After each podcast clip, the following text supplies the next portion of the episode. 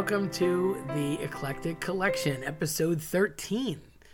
This is our Valentine's Day special, a tad early, because Valentine's Day is obviously the 14th, but this is just when it happens to fall for us on our schedule.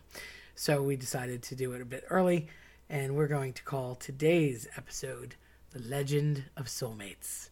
I think it's an interesting story. I was told this by several a professor, so I shall now share it with you.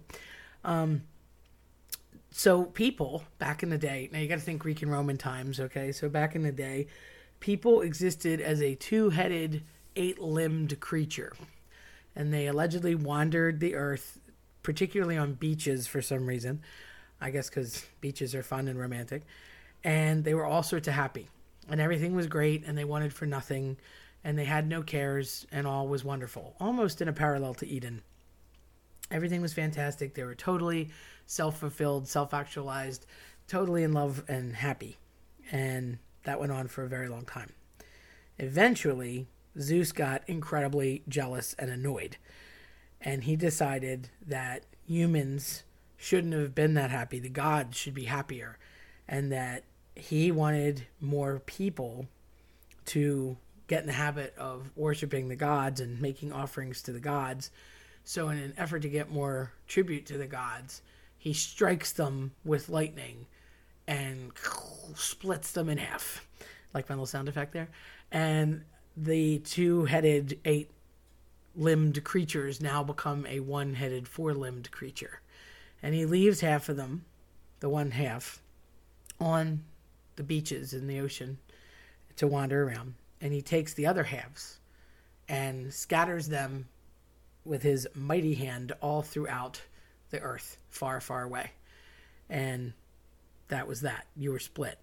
So it is said that people spend their life trying to reconnect with that other half, trying to find the other part of that soul that was severed. And that's where the idea of soulmates comes from. In the Greek terms of um, androgyny, which andro man, gyno woman, putting that together was literally somebody that uh, somebody's androgynous, so they kind of have a, a soft uh, possibility of, of either characteristic or trait of gender. And the idea was that this initial human that was both um, had everything that it could want for itself. But then people, as they got split into two, uh, the two become one, as they say when you get married, and they had to go find the other half in order to make that whole again.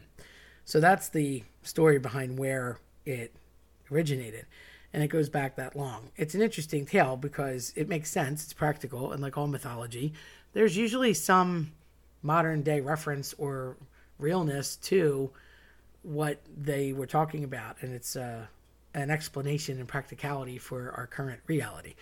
So that's where the story came from. But it goes a little farther than that. I find it interesting, but in practice and example, it's always cooler. So I have this cousin, and I would argue that uh, he is probably as funny, maybe slightly less funny as me, but um, always found him comical, and he's definitely not a serious man. So he's older than I am, and uh, had this experience and I wanted to tell it. I actually got uh, sitting down with him and, and, his wife to say, "Do you mind if I tell your story on the podcast?" And um, well, they agreed to it. So the way I see it, there's no going back now. So thanks, guys. Anyhow, um, their story goes as such. It turns out that um, they went to different high schools. And um, my cousin had met this girl. She was from a local high school nearby. And they knew each other vaguely um, through friends and that was that. They didn't really date, you know, hi, how are you? But I would say more acquaintances really at that point. And they really didn't spend that much time together. And then I guess in the early 80s, um, slightly post high school or, you know, right after, uh, they had this nightclub nearby called Pulsations. And it was quite the, the moment in the 80s because it had this whole robot thing that came out of the ceiling and lasers and lights and strobes and that was all fairly new technology at the time so it was a big draw to get people there quite the marketing ploy and it worked and it was always crowded and everybody went and um, they must have both been there and bumped into each other again And he, of course, made some snarky comment or was his funny self, and she wasn't having it and was, oh, hi, how are you? But no. And I think the joke was he may have asked her to dance to Lady in Red, which is a great song by Chris de Burgh and a wonderful Valentine's song.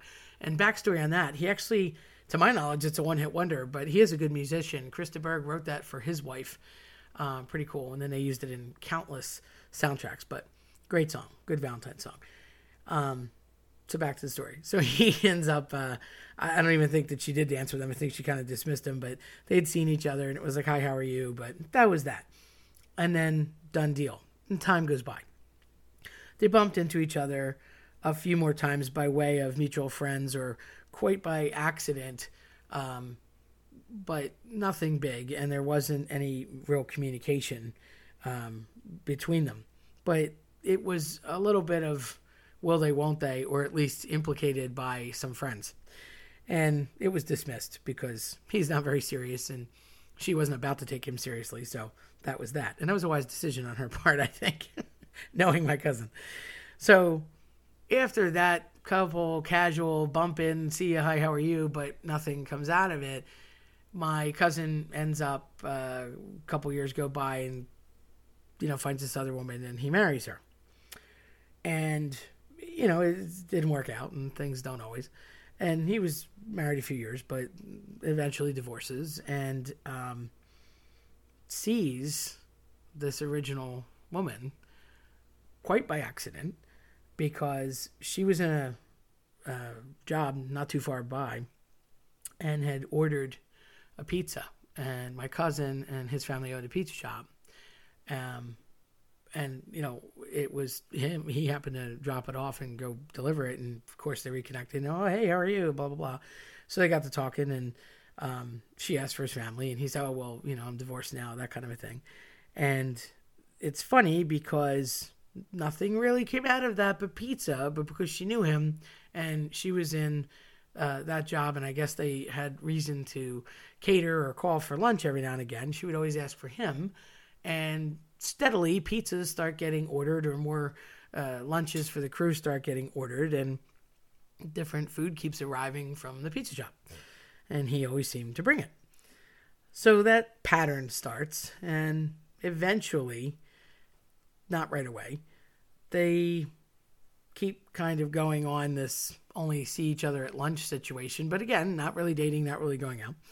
And there's a little more banter between them and of course, she still doesn't take him seriously, as she probably shouldn't. So, from that point, eventually, um, some repairs needed to be done at her work.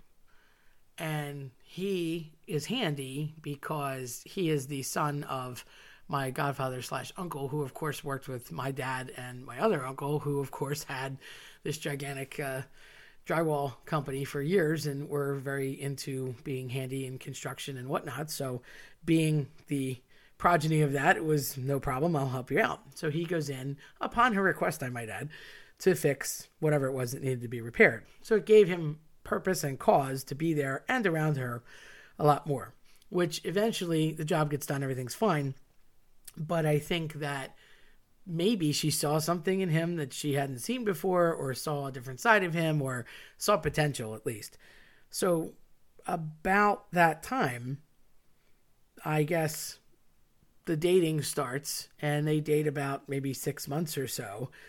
But the first date was actually the um, interesting piece because it sort of sets up the connection to keep going to see each other futuristically.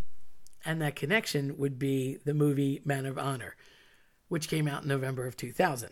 So that was the movie that they went to go see, which is funny because all I remember from that is Robert De Niro desperately trying to get Cuba Gooding Jr. to take to take steps in a diving suit, and he had like an accident. It's it's I don't know. It's like forty two percent Rotten Tomatoes. Do what you will with that, but I do remember seeing it. It was an okay movie.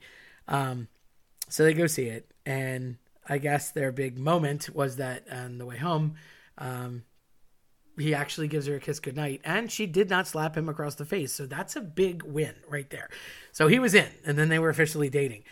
And I guess they dated another six months or so. And uh, he jokingly said one night, you know, I'll marry you if you want.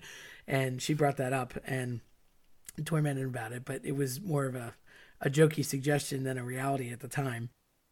He had left a message on her answering machine because, well, that's all we had back in the day.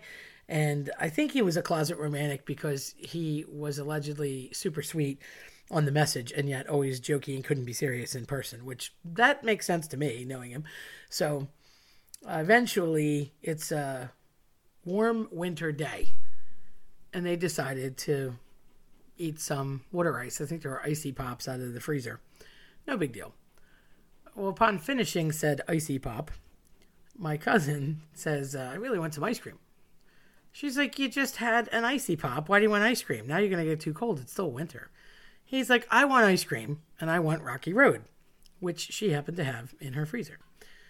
So she's like, Fine, and gets him the Rocky Road. He's difficult, of course, and she let him know it. And as she opens the Rocky Road to get him the ice cream, there's the engagement ring sitting there waiting for her. Kind of a reveal without having to actually ask. The more I think about it, hmm, that was uh, sneaky. Anyhow, so now they're happily married. And it's been 18 years. Um, those kind of stories, though, to me are priceless because it is a true explanation and example of that reconnect. Things don't always go the way you think they're going to go. Time gets in the way sometimes. Uh, you have, you know, a misfire of intention. There could be, you know, bad circumstances in your life or location gets in the way a job, whatever. And very often, in my experience, the people that I've found that are happiest are happy because they were able to really know that they're with that significant other that is the other half. And I don't like that Zeus did what he did, but most people spend their whole life searching for that other half of their uh, their being, so that true soulmate. And um, if you knew them, then it makes sense and then understand that they do clearly belong together. And I don't have any doubt that they would be happy going on and you know till death do us part for real. So it's really just a, uh, perspective. I think some people are uh, cynical about love, and some people are uh, ambivalent to it, and that's fine too. I mean, everybody teach his own. But if you are looking for that other person, you never know where you're going to find them or when. It's not always who you think it's going to be. They're definitely not necessarily where you thought they were, or even when you thought they were. Sometimes the answer is right in front of your face, and you don't even know it. Just one high school town over, and one pizza shop delivery closer, and one ice cream scoop away. Happy Valentine's Day. If you're going to go in search of that soulmate, just remember that they're out there. Don't give up and look maybe in more obvious spots than you think. And remember that Pandora closed the box, and inside, the most important thing that she left was hope. So take that with you on your search because it might not be a long one. If you liked what you heard today, then check us out at the eclecticcollectionpodcast.com or follow us on your preferred platform. I'm Terry Tenaglia. Thanks for listening.